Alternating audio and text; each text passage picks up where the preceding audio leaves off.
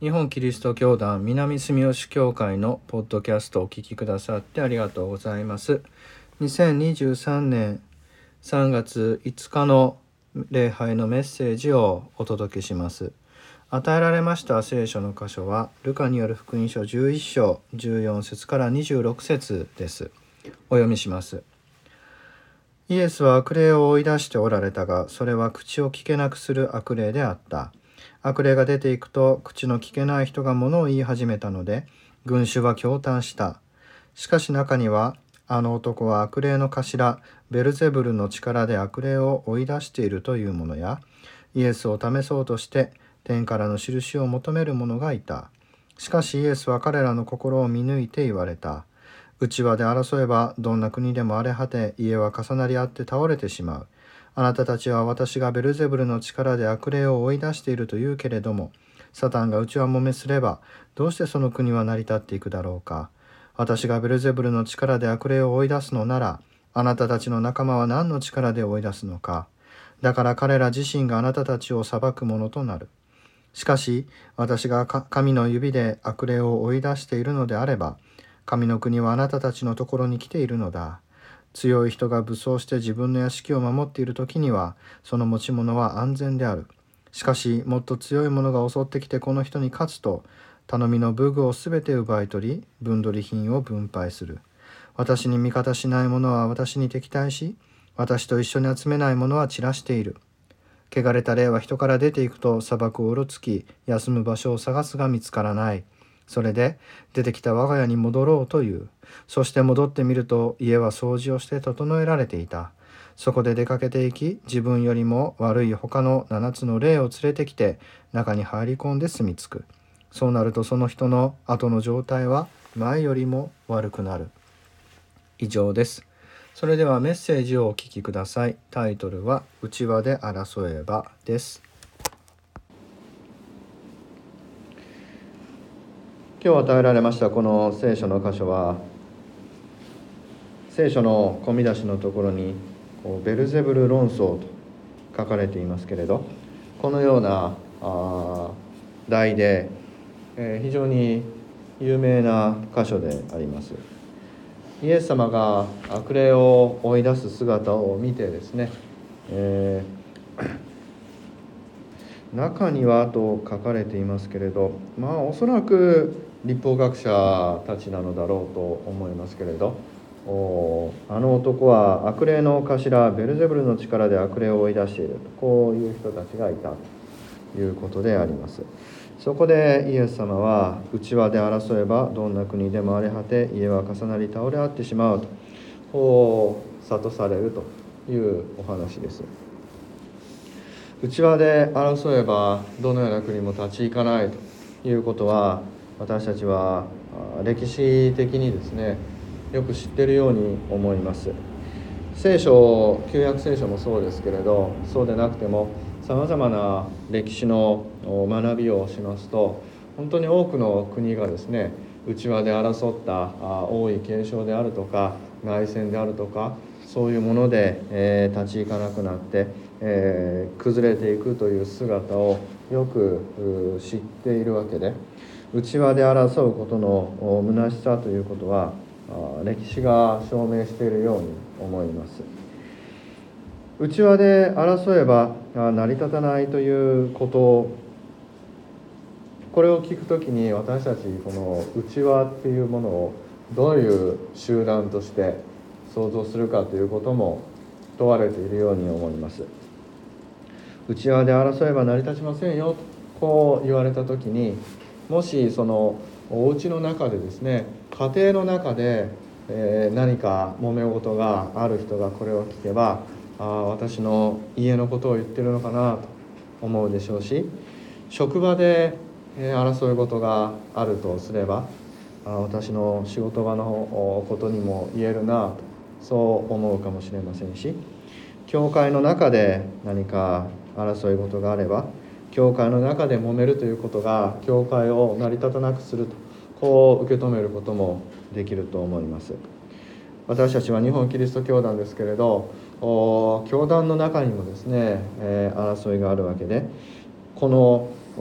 キリスト教徒がどんどん減っていく世の中においてこの日本キリスト教団をこれから先も立てていくためには内輪で争ってる場合じゃないと。こういうメッセージとしてこの箇所を聞くこともできるだろうなと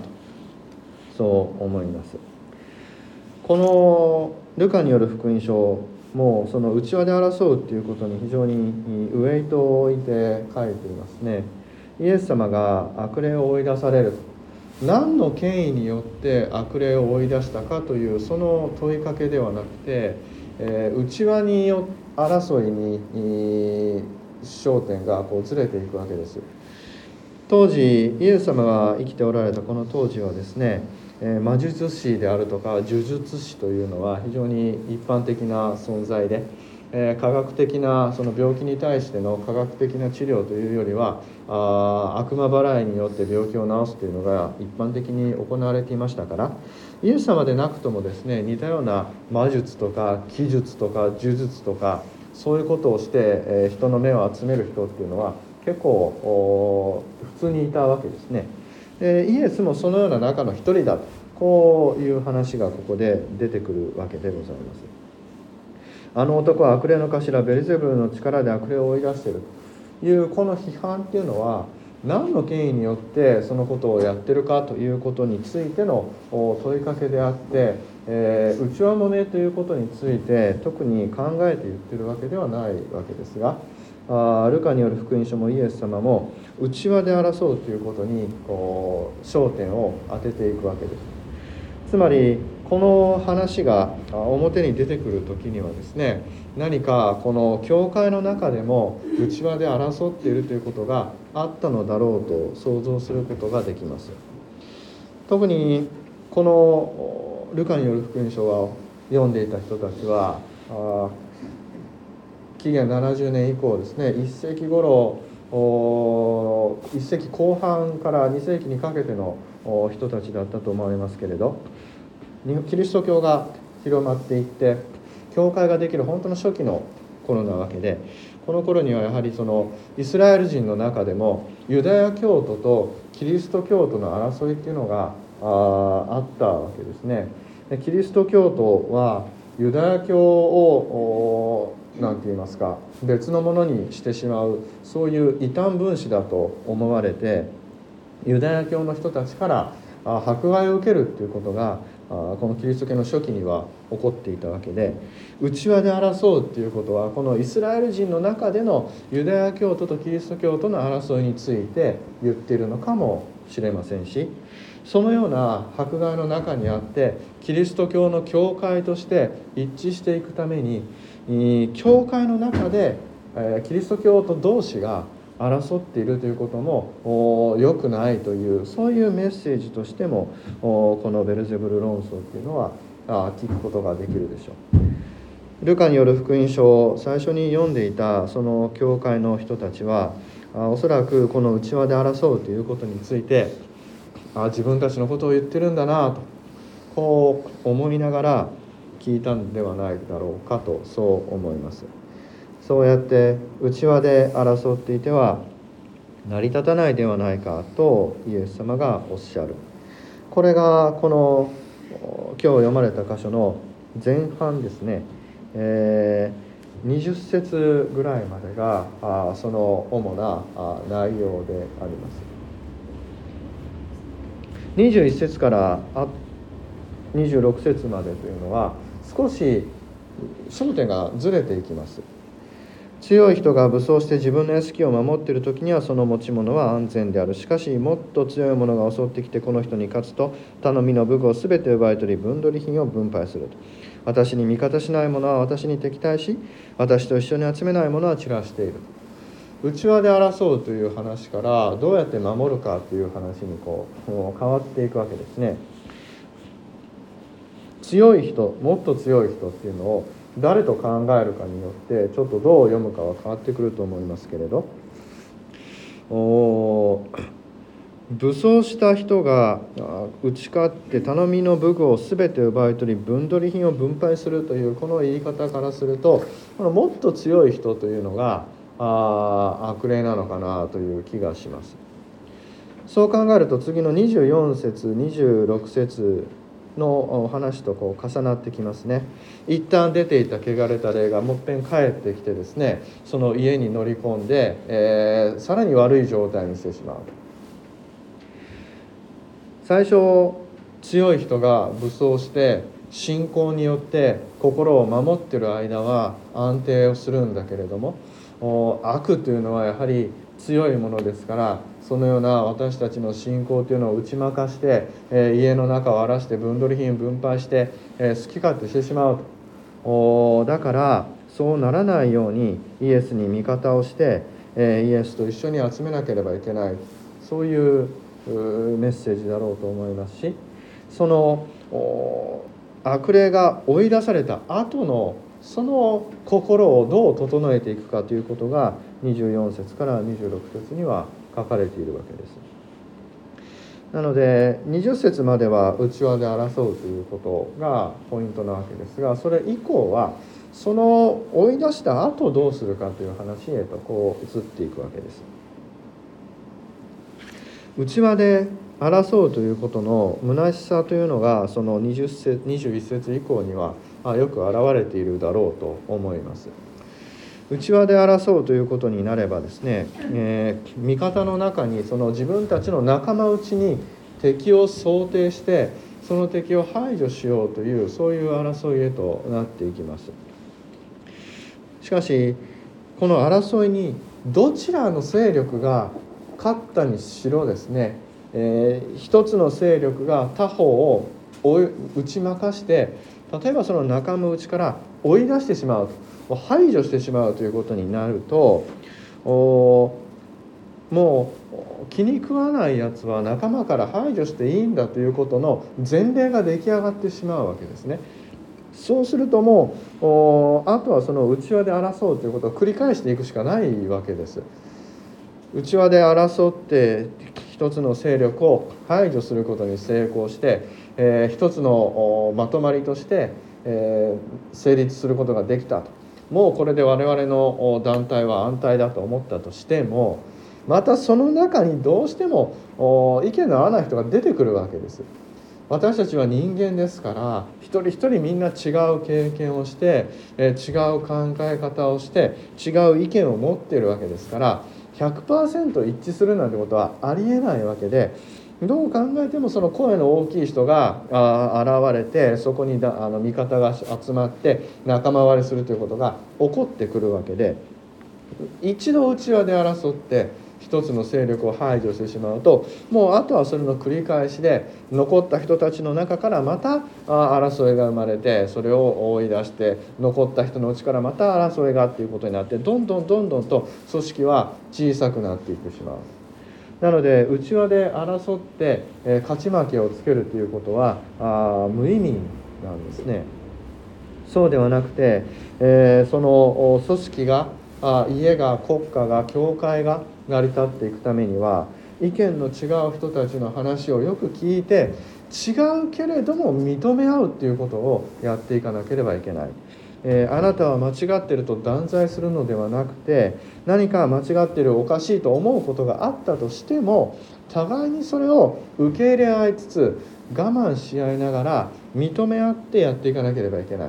私の価値観とあなたの価値観は等価であるからどっちかが優先されるということではないんだということを互いに認め合いながらやっていくしかないわけでありまして、えー、ここで、えー、何の力で、えー、悪霊を追い出しているかというようなことを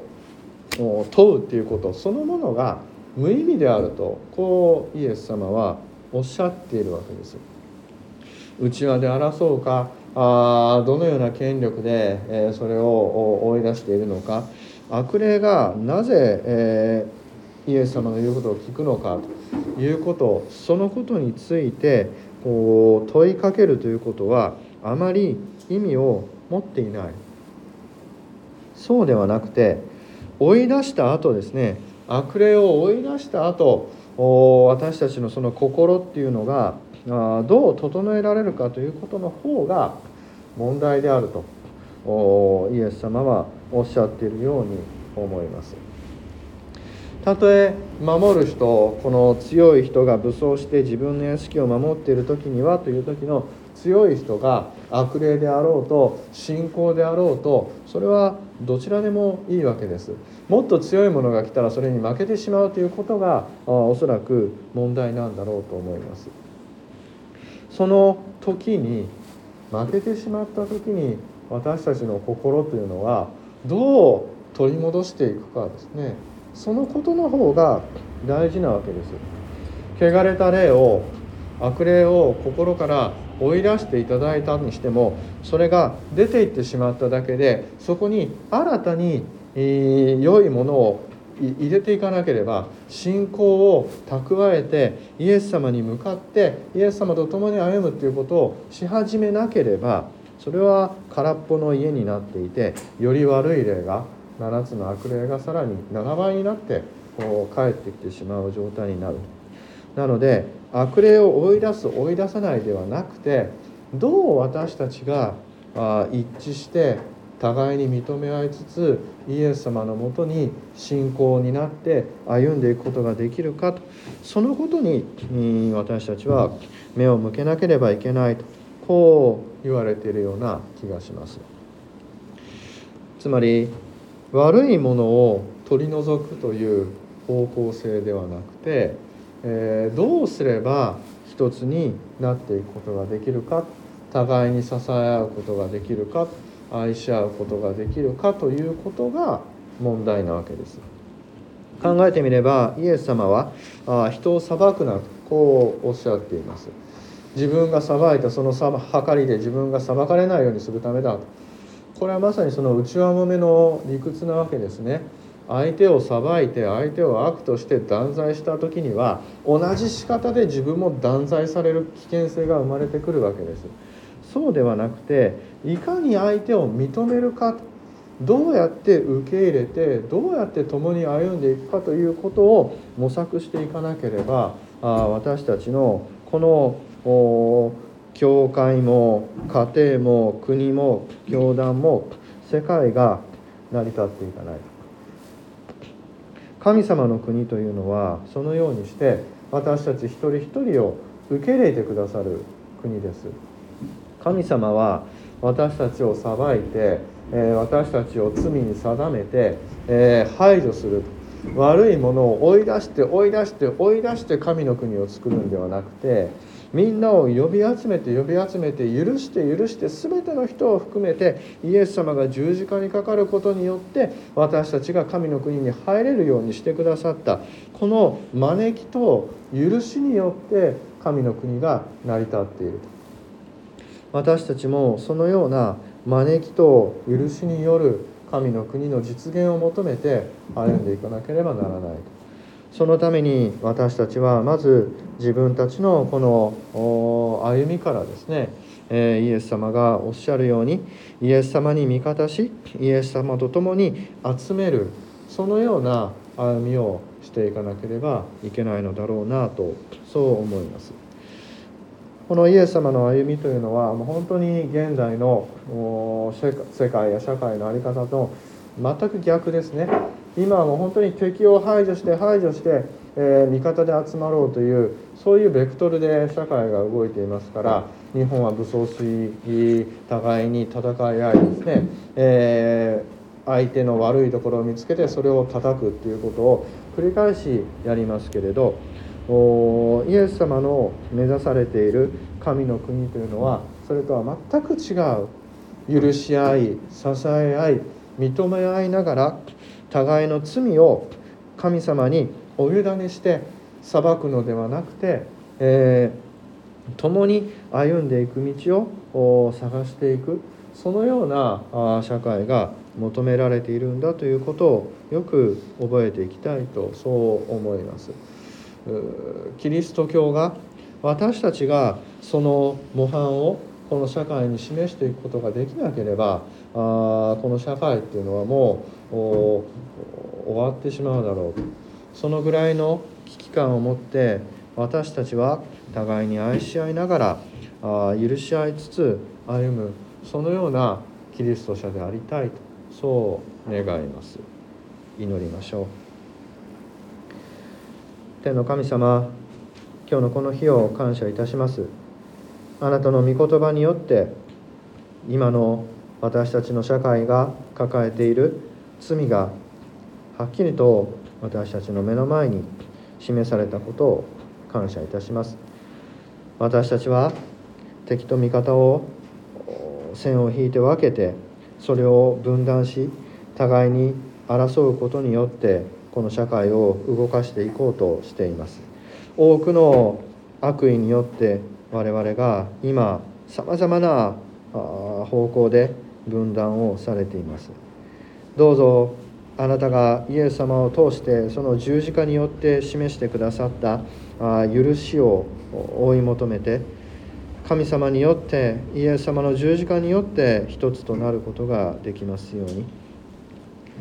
あなたが求めておられるのは分断ではなく許しであると。争いではなく愛であるということをよく覚えつつこの世に向かっていくことができますように。せめて私たちはイエス様に倣い互いに